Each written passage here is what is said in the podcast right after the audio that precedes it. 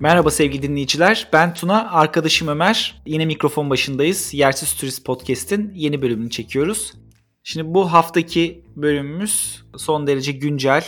Hemen herkesin herhalde bir şekilde izlemediyse de kulağına gelen izleme listesine Netflix'te eklediği mutlaka ya da eklemedilerse Netflix'in eklemeleri için sürekli dayattığı bir yapım. Tiger King, Murder, Mayhem and Madness. Şimdi bu programa dair fikirlerimizi paylaşmak istiyoruz. Yani ikimiz de bunu izledik. Hem Ömer, ortağım Ömer izledi hem de ben izledim. Beklemediğimiz derecede de sardı herhalde bizi ve aslında herkesi. Aslında program yapımcıları da bundan bahsediyorlar. Yani o his herkese bulaşmış vaziyette bir şekilde. Onu konuşacağız.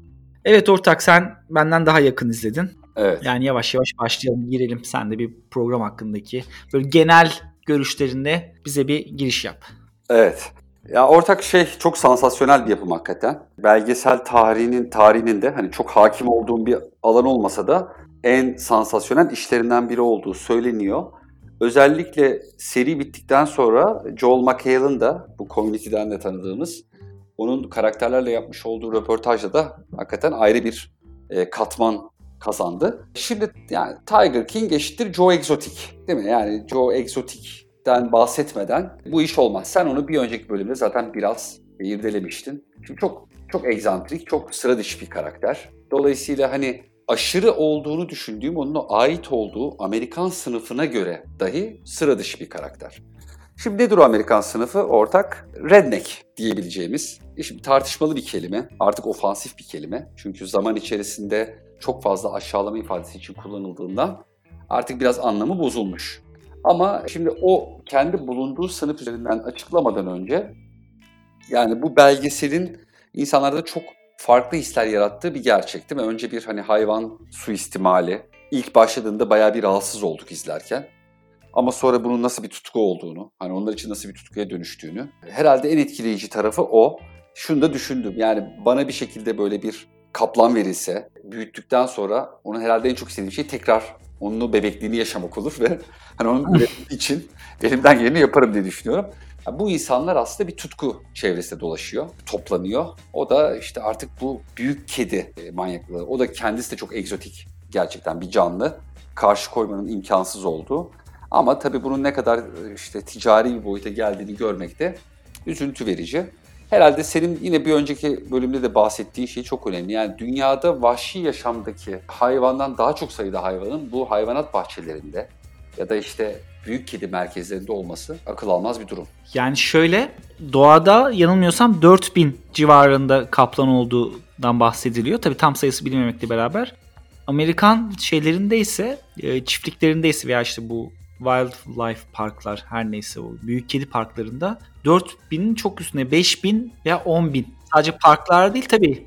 Yani şeyler de var. Mesela tekil kedi sahipleri. Çok önceden bir şeyde görmüştüm ben. Fox Life'da Dijitürk'te Fox Life vardı o zaman. Milyoner Matchmaker diye bir reality show vardı. Severdim de ben onu. Yani tamam bir matchmaking programı o. Her bölüm iki parçaydı. O parçadan bir tanesinde bir adam geliyor. Şartı oraya katılmanın, katılımcının eleyici, seçici olacaksan milyoner olman, dolar milyoner olman lazım. Hmm. Önce bir adam geliyor. İşte salonda kadınlar var. 10 küsür tane kadın sohbet ediyor. Onların içerisinden 3 tanesini seçiyor. 3 tanesiyle date çıkıyor. E, daha sonra işte kadın geliyor bir tane. Yine o da milyoner. Salonda adamlar var. Adamlarla kısa sohbetler yapıyor. İşlerinden 3 tanesini çıkıyor. Sonra date çıkıyor. İşte bir tanesiyle ondan sonra onu meç ediyorlar en son gibi. Yani abuk subuk bir Amerikan programıydı. izlemesi eğlenceli. Orada mesela adamın teki Teksaslı petrol zengini. Böyle helikopteri falan vardı. Ve Teksas'ta böyle bir vadisi gibi bir şey var. Adamın oradaki evine indiler helikopterle. Orada işte bir su akıyor. Bu yapay bir creek muhtemelen öyle bir şey yapmışlar.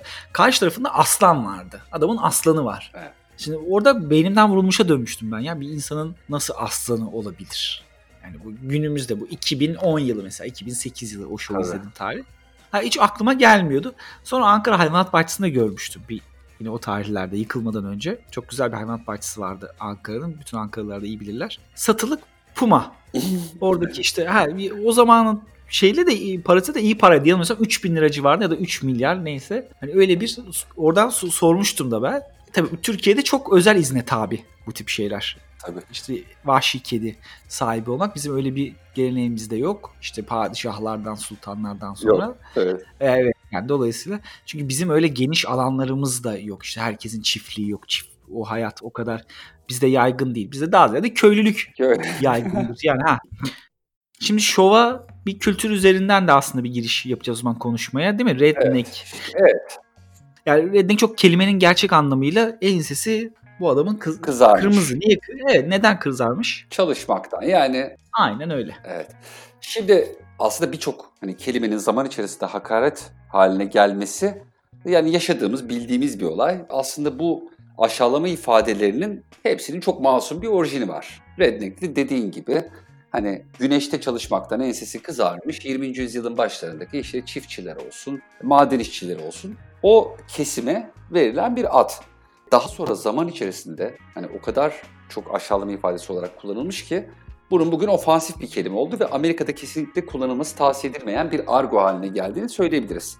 Ben şu an o sınıfı anlatabilecek başka bir kelime bulamadığımdan biraz da farklı bir coğrafyada yayın yapmanın avantajıyla biz bunu kullanıyoruz. Zaman içerisindeki dönüşüm de şu, yani bugünkü artık Cambridge sözlüğündeki karşılığı eğitimsiz, fakir ve ön yargıları olduğuna inanılan beyaz kimse. Hı hı. Tabii bu çok soft bir tanım. Aslında bunun kullanılma amacı daha çok hani işte dar görüşlü, aşırı muhafazakar, hani vatanperver kisvesi altında farklılıklara kapalı, ırkçı, homofobik bir insan grubunu tarif etmek için çokça kullanılan tıpkı benzerleri hillbilly ve white trash gibi. Onların da aslında çok masumane orijinleri var. Hillbilly aslında hill people yani tepelerde yaşayan işçileri kasteden bir terimken bugün artık meczup ucube karışımı yine bu grubu evet. şey yapan. Özellikle ortak tabii Trump seçildiğinden beri bu redneck kelimesi daha da çok trendik.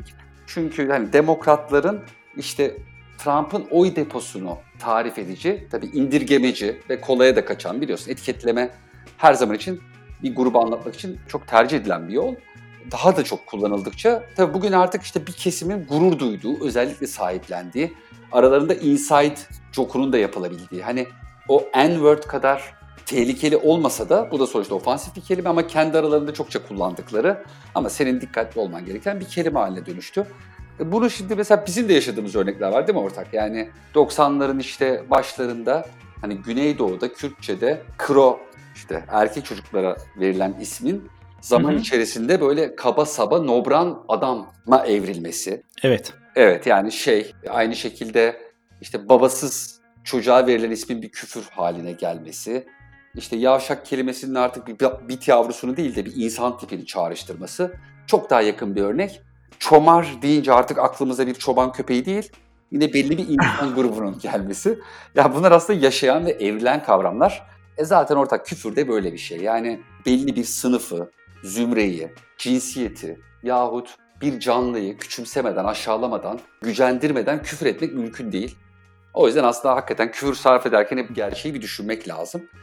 Şimdi bu redneck stereotipi de nedir? Bizim o bildiğimiz erkek stereotipi. Yani uzun saçlı, sakallı, işte bol dövmeli, genelde eksik dişli. Hani bu tıbbi imkanlardan kaynaklı ama e, met kullanımında çok yaygın olduğu.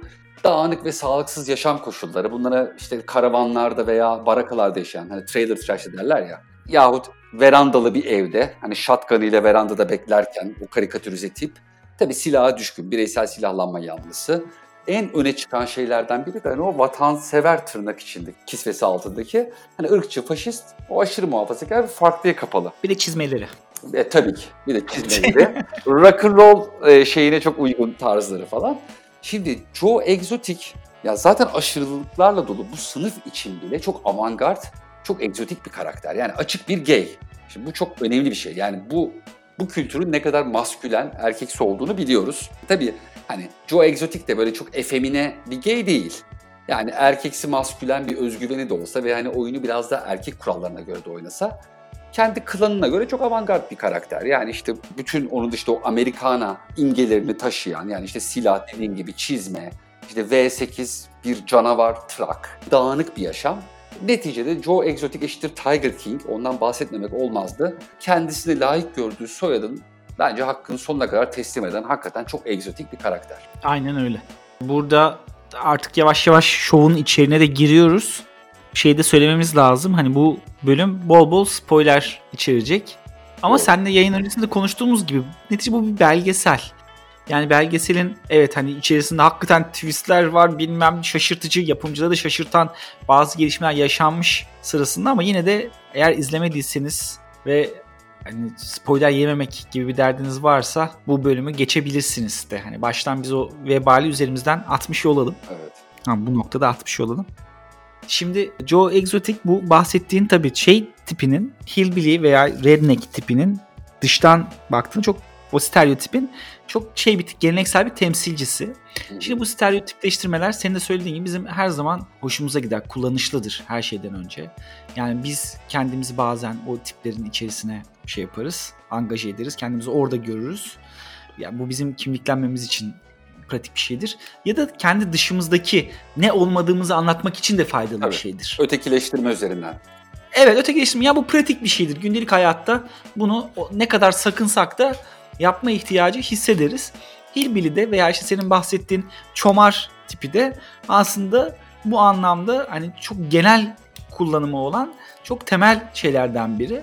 Neden? Çünkü o değiliz. Yani çok gen- genel anlamda biz iyi eğitimli, kültürel elitin parçası olduğumuzu hissettiğimiz hani bir şekilde iyi eğitimli, ge- gelir grubu olarak yüksek, hani daha rafine zevkleri olan insanlar olarak kendimizi tarif ederiz. Kendimizi tarif ederken bu küçük bir azınlıktan da bazı milyonlarca insandan bahsediyoruz yani.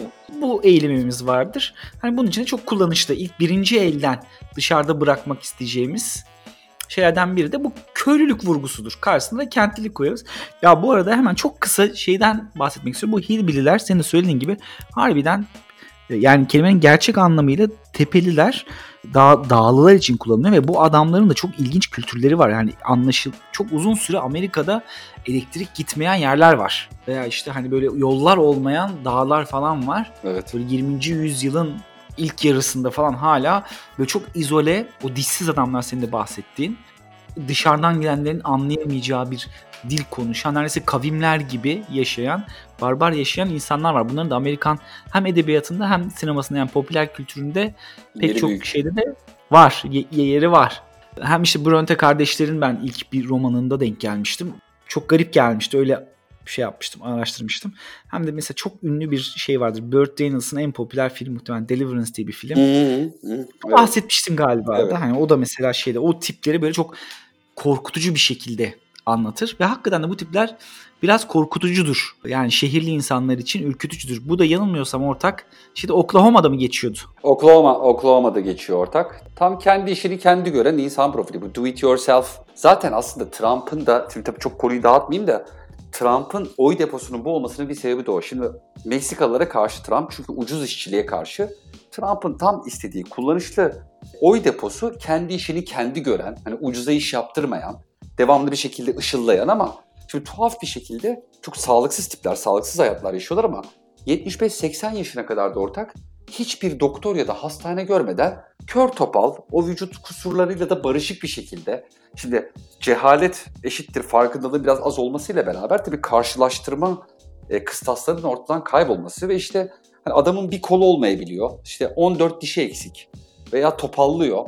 Ama bununla senin benim mücadele edeceğimden çok daha güçlü biçimde mücadele de eden hakikaten şimdi çok yani hiçbir şey olmaz o sınıfa. Ya biz o hayatı 3 yıl yaşayamayız ama onlar yıllarca bu hayatı idame ettirip hani bir de üzerine işte böyle şeylere de konu olabiliyorlar. Evet. Çok hakikaten enteresan bir şey sınıf.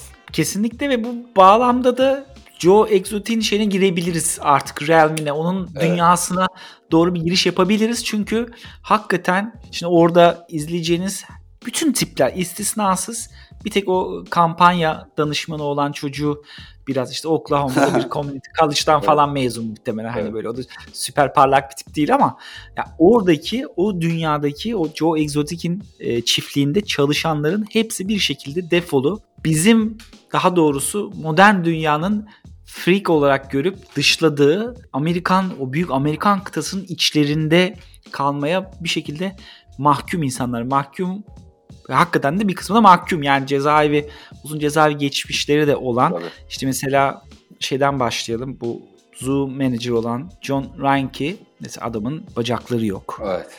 Kelsey Kolu yok. kolu yok.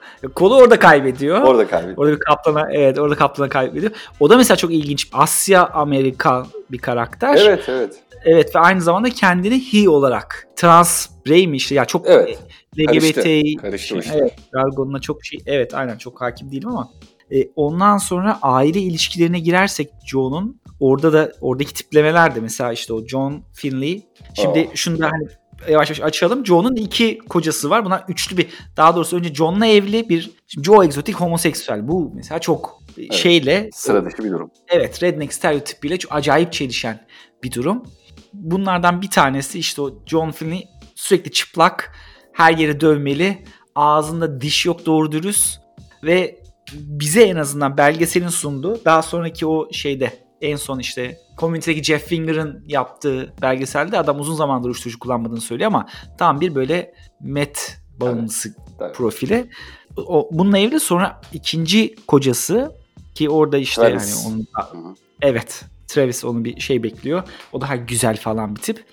O da uyuşturucu bağımlısı. ve Üç, Oklahoma'nın ortasında bir üçlü evlilik var. Hani bu da oldukça şey şaşırtıcı bir Evet, evet çok. Ya o karakterlerden tabii ben de o ilk iki saydığın John Rinke ve Kelsey, bir de Eric uzun saçlı olan. Bence muhteşem karakterler. Yani mesela bak tüm bahsettiğimiz bu cehalet içerisinde ortak o üçü kendini aşırı ifade eden hatta ben bir şey şüphesine düştüm. Ya bunlar neden bahsetmedik istediklerini önce açıklıyorlar da belgesel ekibi onlara bir tekst mi yazıyor? Hani biraz daha dramatik etki artırtırsın diye. Fakat o son bölümde spontan olduğunu düşündüğümüz röportajda dahi acayip bilge insanlar. Yani olaylara yaklaşımları, işte hayvanlarla olan aşk bir yana bütün olaylara çok makul yaklaşımları. O bacakları olmayan işte John Reinke özellikle çok wise bir adam. Mesela o beni şaşırttı. Yani bu, bu da acaba yine bana şey sorusunu getirdi. Bizim bildiğimiz köylüyle o muhasır medeniyetlerin köylü arasındaki kesinlikle kaçınılmaz kültür seviyesi farkı. Ben bir kere bir okur yazarlık var ya hepsi oku- okuyup okuma biliyor. Hı hı. Hatta şeyde şaşırdım ben. John Finley bir şey okuyor. Hani şey dedim ya bu adam okuma biliyor muymuş? Yani çünkü bi- bizdeki onun karşılığı muhtemelen hakikaten okuma da bilmiyordur. Ama üç karakteri acayip o anlamda cool buldum. Aile ilişkileri de dediğin gibi yani şimdi üçlü bir evlilik yapıyorlar. Temsilidir herhalde o. Yani Oklahoma'da öyle bir eyalet kanunu var mı bilmiyorum. Ama hakikaten çok acayip bir şey. Hani homoseksüel olması bir yana bunu açıkça yaşıyor olması kesinlikle zaten hani Joe Exotic'in ne kadar deli de bir adam olduğunun göstergesi. Ee, sadece tabii Joe egzotik değil muharızları da çok arıza tipler. Şimdi ona geleceğiz ama bu senin söylediğinden yola çıkarak aynı hissi tabii ben de duydum. Daha sonraki o mülakatı 8. bölüm oluyor değil mi? İlave evet, bölüm. evet, evet. 8. bölümdeki mesela bunlar ne kadar böyle aklı başında sağduyulu konuşabilen insanlar olduğunu görünce ben aslında şey de hissettim. Yani bu belgeselin yapımcıların ister istemez kamera manipülatif bir şey.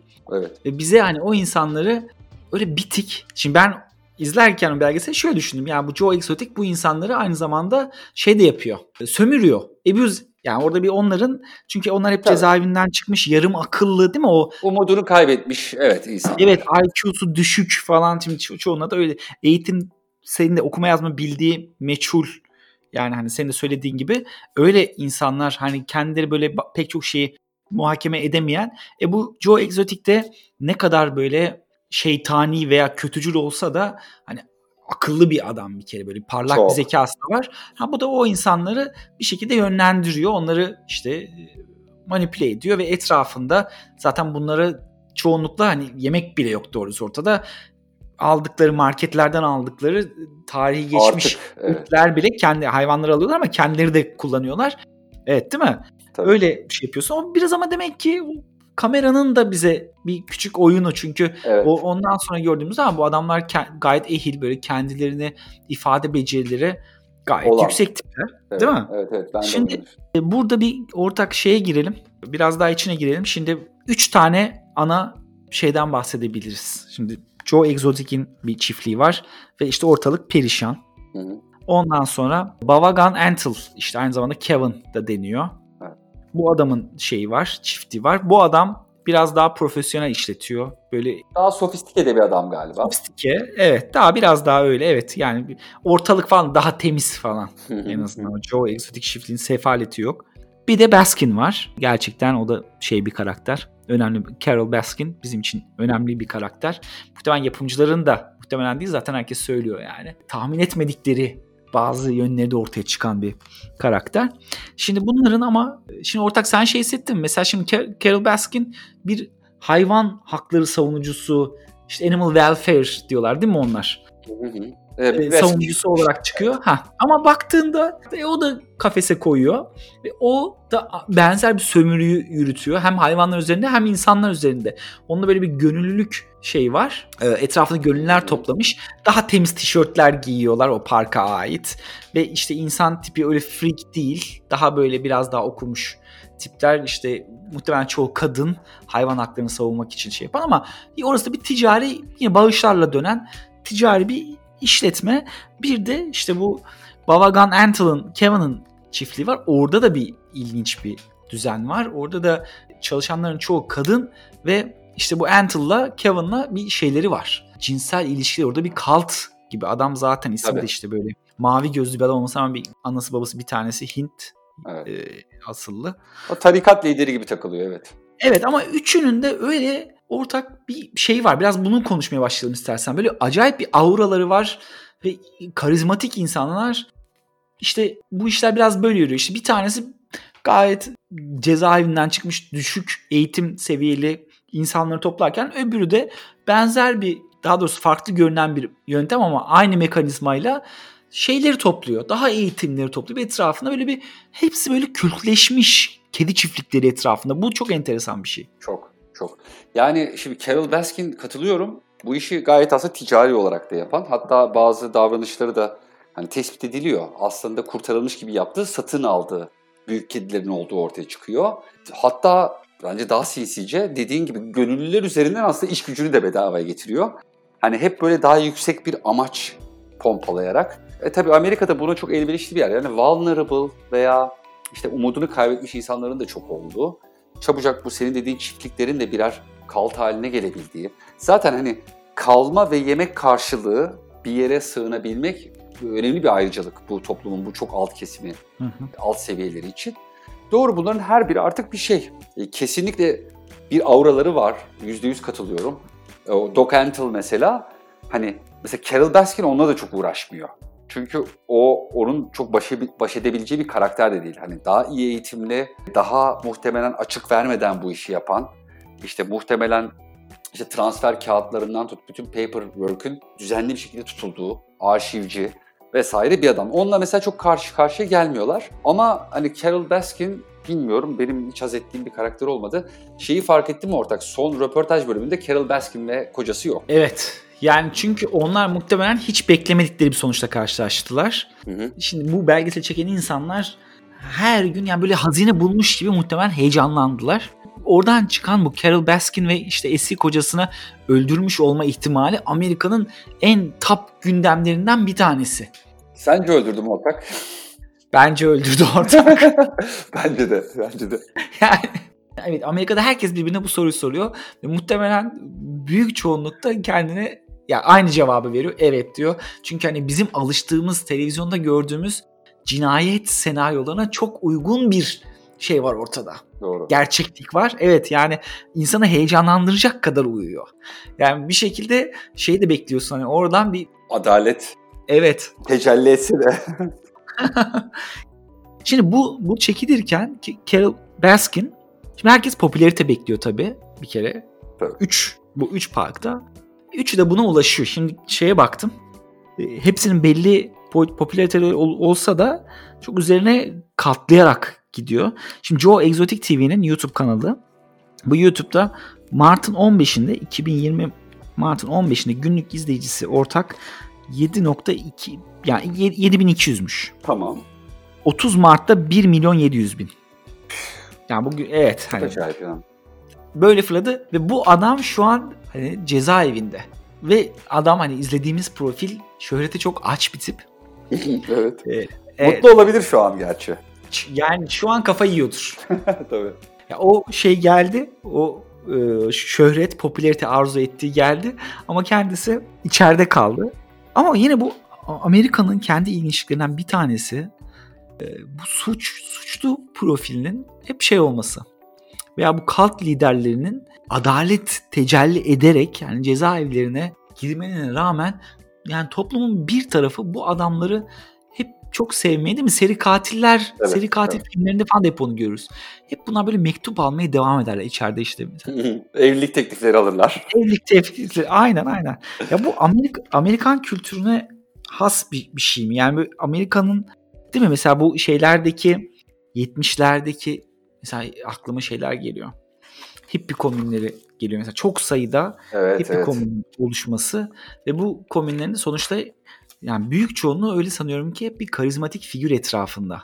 Bir e, lider, ruhani lider genellikle. Hı hı, hı, hı. Doğru. Yani e, e, şimdi o inanma ihtiyacı üzerinden çok var. Şimdi Amerika'yı önce bir biraz anlamaya çalışmak lazım orada. Çok zor bir coğrafya. Yani aslında bir ülkeden ziyade bir kıta veya alt kıta yani eyaletlerden oluşan bir tür imparatorluk gibi. Şimdi bizde mesela 7 tane coğrafi bölge var ama tamamıyla coğrafya dersleri için uydurulmuş. Bence hiçbir hani hükmü olmayan, hiçbir yönetim otoritesinin olmadığı aslında çok evet. homojen bir ülke. Ya bence Türkiye Amerika'nın o namlı hani 50 eyalet içinde söyleyemeyiz bunu. Çok küçük eyaletler var, birbirine çok benzeyenler var ama şu örnek veriyorum Kaliforniya veya Teksas'a göre bile çok daha homojen bir ülke. Şimdi orada hani Amerika içinde bir 20-25 tane Amerika var desek isabetsiz olmaz. Çok dev bir coğrafya. Yapacak hiçbir şeyin olmadığı çok fazla alan var. Bu kırsal alanlarda özellikle. Tabii o hani varoluş sancıları, bir şeye inanma ihtiyacı zaten işte tarikatların da yuvası. Değil mi? Yani işte ruhani liderlerin olduğu, senin biraz önce bahsettiğin Osho'nun o çok işte Oregon'daki yapılanması. E, buradaki yine bana daha somut geliyor. Burada bir somut bir canlı var. Yani büyük kedi bağımlılığı e, ve tutkusu. Şimdi bu insanlar bir tutku etrafında toplanıyor. Bu tutkuyla daha elle tutulur bir şey. Bunun dışında daha çok sırf o işte inanma ihtiyacından, kimi zaman çok toplumun alt seviyeleri dediğimiz o ümidini kaybetmiş ve kaybedecek hiçbir şey olmayan insan grubunun yanı sıra bir de mesela zenginler de var. Yani Osho'nun kitlesi bayağı hani Avrupalı, çok parası olan ve ne yapacağını şaşırmış müritler de var. Bana bir ilginç gelen de hani Amerika'nın bu olayları, bu şeylerin, bu kesimin çok sevdiği bir tanım var ya, bu belgeselde de çok geçiyor. Hani when the shit hits the fan. Yani Amerika'nın hani hep o noktaya kadar beklemesi, bu yapılanmaların palazlanmasını, gözünü kapaması mı diyelim, artık tolere etmesi mi? Ve sonra bir noktada artık hani acayip bir nok patlama noktasına gelince de çok sert bir tepki. İşte o Osho tarikatının da baskını öyle. Ama o güne kadar her şey ortada. Şimdi burada da öyle yani bu adam bütün suçlarını kümülatif olarak çekiyor. Yani yıllardır hayvan kaçakçılığı yaptığı belli. Değil mi? Yani illegal bir şekilde hayvanları içeri getiriyor, alıyor. Yani bir yasayla, bir kanunla, bütün senatörlerin imzasıyla aslında çıkarılabilecek bir şey. Bunu yasaklıyoruz, bütün onları da topluyoruz, Afrika'ya gönderiyoruz gibi. Yıllarca palazlanmasına izin verip bir yerden sonra da aşırı sert bir tavırla. Şimdi bu adam kaç yılıydı ortak? Şu anda 30 yıl mı? Evet ama işte 10 küsürde çıkması ihtimali ha, 10 küsürde çıkması. Suçlarının büyük kısmı bir cinayet kurgulama teşebbüsünden çok illegal şey e, hayvan trafiği. E şimdi bunca yıl göz yumup birdenbire sonra bu hale gelmesi işte yani işte Amerika'nın tuhaflığı üzerinden anlamakta zorlandığımız birçok şey aslında onun üzerinden açıklanmak durumunda kalıyor. Evet Amerika'nın şimdi kaltları açık olması, cemaatleri açık olması, ya radikal daha doğrusu hareketleri açık olması senin de altın çizdiğin gibi hani çok bir kere olsa bir kıta. Evet. Yani doğusuyla batısının arasında çok ciddi bir saat farkının olduğu coğrafi yani iklim, kültür pek çok şeyin farklı olduğu işte o ikinci yabancı diller konuşulan mesela o bir şey verir.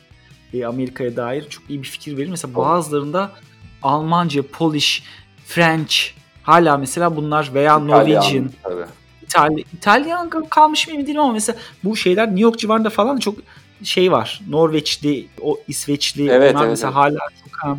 Şimdi güneyinde doğru zaten indiğinde İspanyolcanın ağırlık kazandığı özellikle işte Kaliforniya ve civarında. Yani sonuçta Amerika bir çok büyük bir hakikaten de federal. Mesela şimdi Almanya'nın federalliğinden e, Avrupa'daki devletlerin federalliğinden çok daha hani gerçek anlamda federal idaresi olan ve yaşamı da birbirinden çok uzak farklı olabildiği bir yer. Yani insanlar büyük çoğunluğu e, hayatlarını yaşadıkları doğdukları eyaletten hatta belki şehir yani distriktten, county'den işte hani evet. o alt şeyleri şeyin alt e, eyaletlerin alt idari birimlerinden çıkmadan yani yaşıyorlar. Ve hani burada çok fazla şey de var. İşte e, çok büyük yerler birbirinden kopuk topluluklar. Yani bir şekilde hayat onlara bu yolu açıyor galiba. Mesela şeyler de var. Hala Amerika'da binlerce bir komünü var. Osho şey bir örnek tabi yani çok evet. popüler bir Pop örnek, örnek evet. o mesela evet şimdi onun mesela e, Pune diye bir yerde Hindistan'da onun asıl merkezi ve hala orada işte o aşramda şey yapabiliyorsun sen işte meditasyon kamplarına falan katılabiliyorsun. Osho'nun batıda özellikle popüler olmasının sebeplerinden biri yakışıklılığı, karizmatik de bir adam o da. Evet. E aynı zamanda da bu cinsel, biraz cinsel özgürlükçü. Özgürlük evet, vaat ettiği. Aynen öyle. Mesela o Pune'deki kampına katılmak meditasyon hala binlerce dolar. Bayağı da şey üst sınıf bir şey olmayı sürdürüyor. Ha. İşte iskoncular vardır. Onların onların da şimdi Hindistan'ın en önemli ihraç malı bu doğu mistizmi. Hani bir şekilde sürekli Amerikan Amerikan içerisine doğru nüfuz etmeye çalışmışlar. Çünkü ya, o büyüklük içerisinde ortak herhalde. Yani her şey büyüklenir ya. Evet. Uzun kocaman araziler, sonsuz uzanan çöller, şunlar bunlar. Hani insanları bir şekilde bu inanç sistemlerine daha herhalde şey yapıyor. Evet. Açık yakınlaştırıyor. Yapıyor. Evet Doğru. o büyük o doğada yalnız olma hissi hala orada bir şekilde daha şey herhalde. Daha kuvvetli. Kesin. Ya şeyler falan da çok. Mesela böyle o Amerika'da silahlanıp işte, işte intihar vakaları veya işte şeyle çatışma hani devletin bir, bir şekilde müdahale etmek istediğinde bu adamlar kendilerine compoundlar yapıyorlar mesela bu kaltlar. Evet. Ve orada bayağı tak tak tak silahlı çatışma olup da hani işte bu en sonuncusu çok ünlü bir tanesi yanılmıyorsam 90'ların başında Texas'ta bir şey yapıyor. Waco Siege diye işte orada kendileri bir compound'u kapatıyorlar. Devlet müdahale etmek istiyor kabul etmiyorlar. Günlerce bu kalt üyeleriyle şey arasında bir çatışma yaşanıyor. Ama konuyu yine tekrar dağıtmadan getirmek istiyorum. Bu Joe Exotic kampının ortak. Benim dikkatimi çeken şeylerden biri bu son bölümdeki hepsinin whitewashing yapma. Yani hepsi itirafçıya dönüşmüş Joe Exotic. Evet. Ya evet bu şey gibi ortak Adnan hocacıların evet. işte hani olur ya bir tane çıkar. Ya işte bizi zorla tutuyordu bilmem neydi kaçamıyorduk. İtirafçı evet. Ya o da hani muhtemelen izledikten sonra olan bir şey diye düşünüyorum. Ne dersin yani? Ya şimdi çok güçlü bir karakter. Çok dominant. Dolayısıyla hakikaten zor bir insan olduğu çok belli. Ben de aynı şeyi düşündüm. Üç tane bakıcı aynen görevlerine devam ediyorlar ve hepsi e, Joe'nun tüm yaşadıklarını hak ettiğini düşünüyor. E, ha bu arada Carol Baskin'in kocasını öldürdüğüne de inanıyorlar. Joe'nun bir komploya kurban gitmiş olabileceğini düşünüyorlar ama belli ki Joe'dan çok çekmişler. Çok ondan onun tarafından aşağılanmış, sürekli ezilmiş insanlar. Çünkü Joe paranoyak bir adam. Devamlı olarak işte bir şeyleri takıntı yapıp onun üzerinden etrafındakileri inciten bir insan. Dolayısıyla ben de öyle gördüm. Hatta açıkçası hepsi de aleyhinde de ifade verince satın alınmış olduklarını bile düşündüm. Ya belli bu Carol Baskin ve Jeff Lowe denen adam bir ağ kuruyorlar ve bütün aleyhinde tanıklık yapabilecek insanları da topluyorlar gibi geldi. Ama işte o üç, o üç karakterin bilgelikleri ve sağduyuları da biraz daha böyle bende bir inandırıcılık kazandırdı. Hani gerçekten bıkmışlar galiba. Ve yeni adam da o kadar deli değil ama kesinlikle daha sinsi bir adam. Jeff Lowe değil mi? Yani ondan da biraz bahsetmek lazım. Yani Şimdi bak bütün bu saydığımız insanların idealleri o redneck tanımının tarif ettiğinden daha fazlası değil. Yani 50 bin dolar olduğunda gidip fancy mobilyalar veya Avrupa tatili falan yapmayacak. Gidip trakını yenileyecek veya yeni bir trak alacak.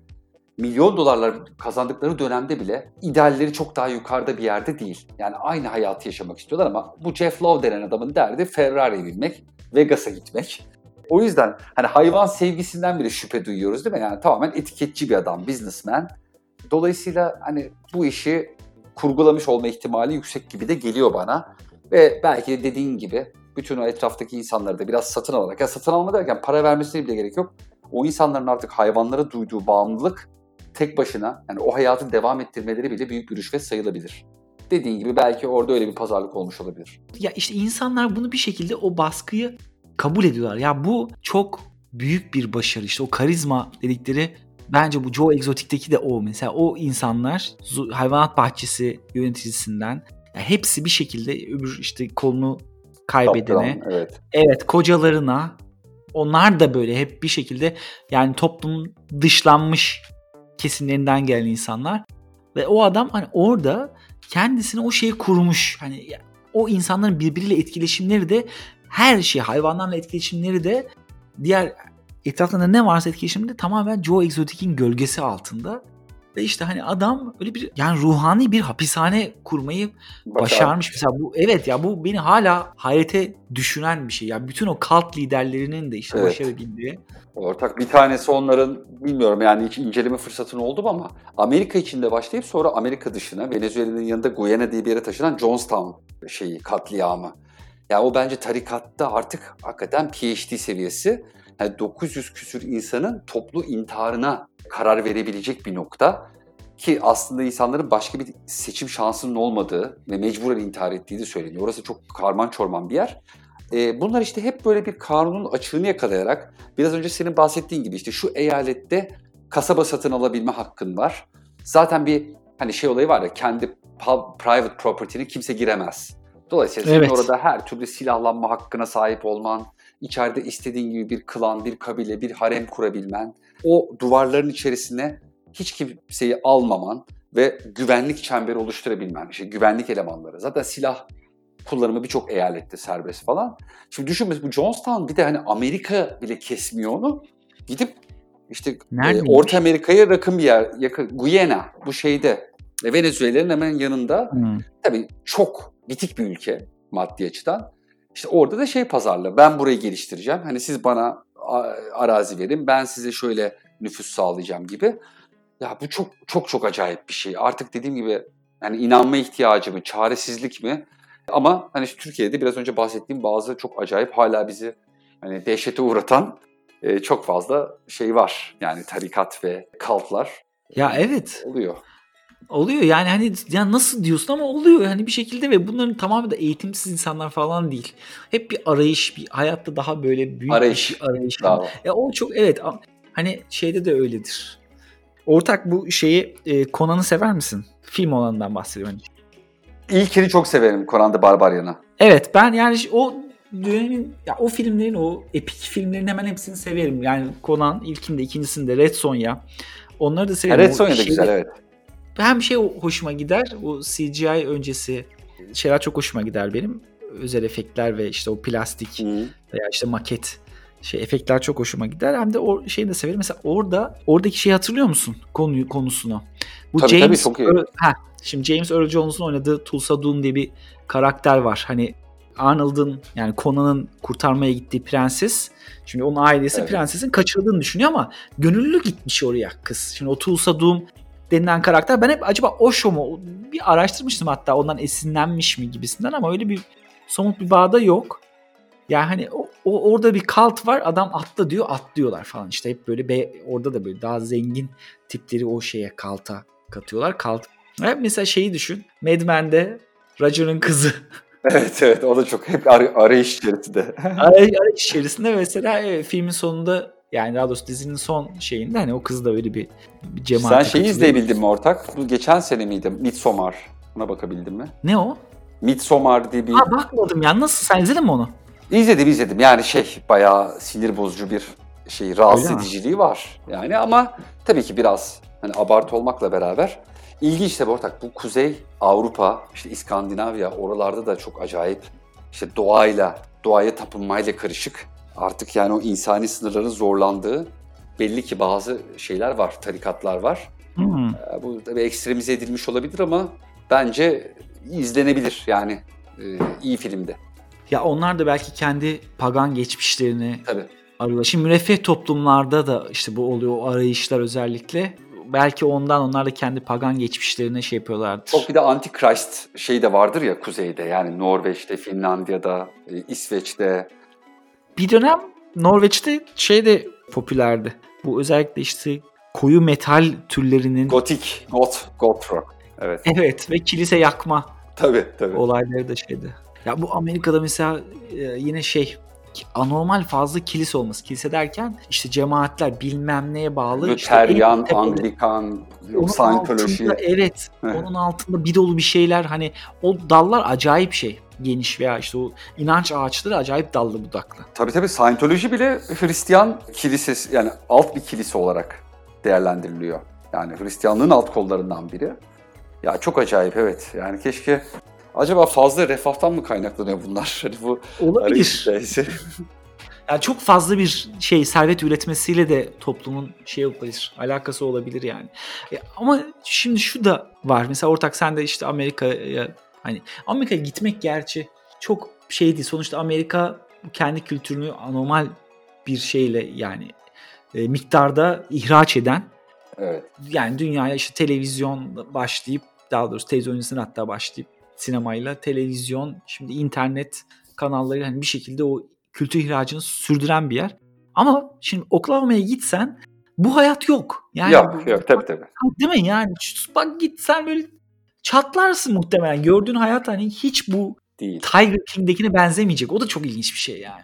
E tabii ya bunlar sonuçta çok ekstrem örnekler. Ee, nasıl Türkiye'de hani biz bir tarikat duyduğumuzda ya o şehre gitsek bile örnek veriyorum. Mesela Adıyaman'a sen gitsen senin göreceğin Adıyaman öyle bir Adıyaman değil.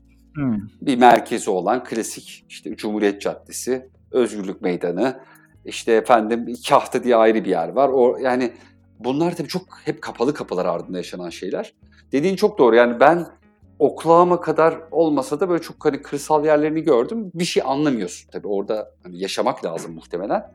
Ama hani kesin olarak tekinsiz. Hani mesela benim bu ten rengimle dahi ya, sırf yabancı olduğum için kendimi böyle tehdit altında hissettiğim şeyler oldu o road trip esnasında. Tehlikeli bir şey. Tabii bu hani özellikle bireysel silahlanma ve yani aşırı cumhuriyetçi şeyleri. En son mesela çok korkutucu bir görüntü de nerede olmuştu ortak? Bu koronavirüsten sonra protesto amaçlı valiliği basan hangi eyaletti ya? Baya böyle hani şey Sons of Anarchy gibi valiliğe giden Amerika tipler şeyler tabii traklar. Traklar falan. Silverado'lar falan böyle evet. Evet. Yani evet. iç, iç, iç bölgelerinden biriydi. Sen şeyi okumuş muydun ya? Baudrillard'ın Amerika'sını. Sanki öyle bir şey hatırlıyorum. Evet evet. O, o acayip bir şey. Simulakra. Şeyinden bahsediyor değil mi? Evet evet. Yani Amerika'nın devasalığı ve boyut algısının kaybolması hakikaten çok acayip bir şey. Yani böyle uzaktan Walmart görüyorsun. Hani ama yürüyerek gelmiyor yani yaklaşmıyor. Yani sen 15-20 dakika yürüyorsun hala çok uzak. Tabii o bizim bize çok yabancı bir şey değil mi? Yani bizim yön tayin edebildiğimiz ve görebildiğimiz bir şeyler aramızdaki mesafeyi e, hesaplamamız çok daha kolay. Çünkü hani işte şehirleşmiş bir yerde yaşıyoruz. Ya çok acayip bir şey. Amerika bir yandan çok özendirici değil mi? Çok mistik ama işte bir yandan da kafayı yiyip hani masakra yol açabilecek de bir yer olduğu çok belli. Garip bir coğrafya. Evet. Yani benim için ben iki haftadan biraz daha kısa bir süre kaldım hatta yani çok şey yapamam ama sonuçta Fancy. Fancy taraf ha, yani öyle Kaliforniya'ya gittim. Ben çok son acayip müreffeh, sağlıklı yaşayan yani Walmart'a biraz zorlanarak gittik. Yani Walmart arayarak neredeyse gittik. Ben Walmart görmek istiyorum diye. Avrupa'yı Amerika işte oralar yani. yani ama işte şunu bekliyorsun. Yani işte o Golden Gate ne bileyim işte üzerinden maymunlar geçiyor, yeri geliyor uzaylılar yıkıyor. Değil mi? O şeylerinde işte yokuşlu yollarında şey Clint Eastwood ko- evet. kovalamacı yaşıyor falan Veya filan. Michael Johnson, Gene Hackman. Şey pardon Michael Douglas. Michael Douglas, Gene Hackman. E, San Francisco sokakları var değil mi? San Francisco sokakları ha. Ya McQueen'in de vardı galiba San Francisco şeyi. E, vardır. Yani sonuçta orası ya ona ait gibi düşünüyorsun. Ya herkesin ya San Francisco çok büyük bir şehir olmasına rağmen gece yapacak bir şey neredeyse yok. Yani birkaç tane kulüp vardır muhtemelen. Evet. Yani İstanbul'daki hayatın o canlılığına yaklaşamıyor bile yani. Hiç tabii tabii. Bir de şimdi gentrification kırsalda bile olmaya başladığı için yani nasıl burada işte eğitimli beyaz yaka kesim işte güneye yerleşmeye başladı, Ege'ye yerleşmeye başladı ve orayı dönüştürdü. Şimdi orada da çok var. Yani Queens of the Stone Age'in solisti e, Josh Homme'nin bu Anthony Bourdain'le çektikleri bir bölüm var. Yani Anthony Bourdain'in işte hangisi Unknown Parts mıydı hatırlamıyorum da işte bunun bir şeyi var, bir çöl. Hani Nevada'daydı galiba. Çölde yaşıyor. Oranın ilham aldığı yer. Şey, e, müzik açısından ilham aldığı yer. Stüdyosu da orada. tam Amerikana. Yani zaten Bourdain'i bir diner'a götürüyor ve hayatının işte en iyi hamburgerini, burgerini yedirtiyor, yediriyor orada falan. Şimdi tabii o, o çok özendirici bir şey. Yani işte Josh Homme de bir Amerikana işte bu bahsettiğimiz neredeyse tırnak içinde white trash türü bir yerde yaşıyor. Ama oraya tabii kendi yorumunu kattığında bu defa çok özendirici oluyor. Şimdi sen bu defa e, evet. evet işte bu haline özeniyorsun. Ama gittiğinde hiç öyle bir şey yok. Belki hatta diğerine, o redneck kültürüne daha yakın bir şeyle karşılaşabilirsin. Tabii bunlar devamlı işte kültürün el değiştirmesi, yer değiştirmesi. Tabii indik, coğrafi indikasyonların da. Ya işte hep böyle bir Mesela çöllerde böyle hippie oluşumları da dediğin gibi o Kowalski filminden hep hatırlarız ya Kowalski'nin yolculuğunda hmm. hani farklı yerlerde kamplaşmış o Vanishing Point filmindeki. Yani sürekli yer değiştiren ama keşke yani şöyle bir 3 ay aralıksız böyle Jack Kerouac gibi e, Amerika'yı dolaşabilsek. Ya o benim de ortak şimdi. Bu süreçte yapmaya başladığım bir şey. 3-4 maddesi var. Ölmeden önce yapmak istediklerim diye bir liste var. Tutmaya başladım. Birine şeyi koyduk. Ölmeden önce görülmesi gereken bir volkan patlaması kesin izlememiz lazım. Volkan patlamasını da yazdım bak. Yazdım. O listeye volkan patlamasını da yazdım. Ya patlayan bir volkan izlemek. Bir tanesi de Route 66 şeyi var hani o evet. bir geçmek ama bu bence o küçüklüğümden beri var. Hayal kırıklığıysa hayal kırıklığı ama mesela evet, bir... onu çok evet. şey var. Hani hayal kırıklığı diyen de var ama ya Pasifik hani Pasifik görmeden bence de ölmemek lazım. Sen gerçi San Francisco'da olsan gördün de. Evet ama bu benim tecrübem olsun. Ya bu Michael diye bir film vardır bak o da güzeldi şeyin John Travolta. Mikail zaten melek evet. dünyaya iniyor ve işte o Amerikan şeyini yaşamak istiyor. Lifestyle işte gidiyorlar bir yerde dünyanın en büyük tavası. Dünyanın en büyük yün yuma. İşte o pay yemek istiyor. Dans etmek istiyor. İşte Highway Motel'de kalmak istiyor. Hani işte o değil mi? Yani 20. yüzyıl bizim kuşağımızın yani kültürel temeli sonuçta 20. yüzyıla ait ve evet. modern çağın bir sonuçta mahsulüyüz. Ve o e, halen o fiziken tecrübe etme Michael'ı cezbettiği gibi beni de daha çok e, cezbediyor. Yani o evet, sanal evet. olarak yaşamaktansa evet o şeye ihtiyacım varmış. Yol filmi falan da tabii çok severiz değil mi? Şeyin evet. e, Costner Fandango falan. Yani işte onlar tam Amerikana. Çok da böyle çekici, cazip şeyler. Ama e, belli muhtemelen daha iyi yaşanacağı bir yaş aralığı vardı. İşte biraz da oralı olmak var. Thelma Lewis olabilir. Evet, Thelma Lewis. Senin biraz önce söylediğin şey de hani orada aklıma geldi. Yani bazı şeyleri oluyorsun, bazı şeyleri söyle. Şimdi mesela solculuk çok övünülen bir kavram ve solcuların böyle gerine gerine ben solcuyum dediği bir şeyken ben sağcıyım diye geriden çok insan duymazsın. Yani o daha çok olunan bir şeydir. Şimdi bu Amerikana'da herhalde hani biz işte ne kadar sonradan gidip gözlemlesek de çok tabii ait olamayabileceğimiz bir şey. Oralı olan, yani direkt oralı olunan bir şey. İşte redneck olmak da öyle bir şey. Yani bana işte yaşam çok zor bir yaşam gibi geliyor. Uygarlıktan çok uzak. Yani ne kadar dayanabiliriz? O yüzden aşırı buluyorum. Yani Joe Exotic ona göre bile aşırı kalıyor falan. Çok avantgard bir adam. Bazı şeyleri de hakikaten hani onun içindeyken tecrübe etmekle dışarıdan tecrübe etmek tabii farklı şeyler. Ama yine de güzel bir listeymiş. Onu 5'e çıkarıp sonra da geri kalanını bu 5'ini gerçekleştirmek için. Ha birkaç tane daha var. Benim listemi soruyorsan birkaç tane daha maddeyi belirledim. Onları bile ayrı konuşuyoruz. Ama bunu belki bu sonra bir şey bile yapabiliriz ya. Belki bir bölüm bile yapabiliriz bunlardan. Gayet güzel olur. Birazcık tekrar şeye dönelim. Aslında onun etrafında konuştuk ama yine yapıma dönersek Tiger King'e. İzleyin. Mutlaka izleyin. İzleyin. Evet. Şimdi ya biz hani bu gayet bir popüler kültür malzemesini elimize aldık ve onu yoğuralım derken yine yine fazla fazla yoğurduk. Hamur kıvam tutmuyor.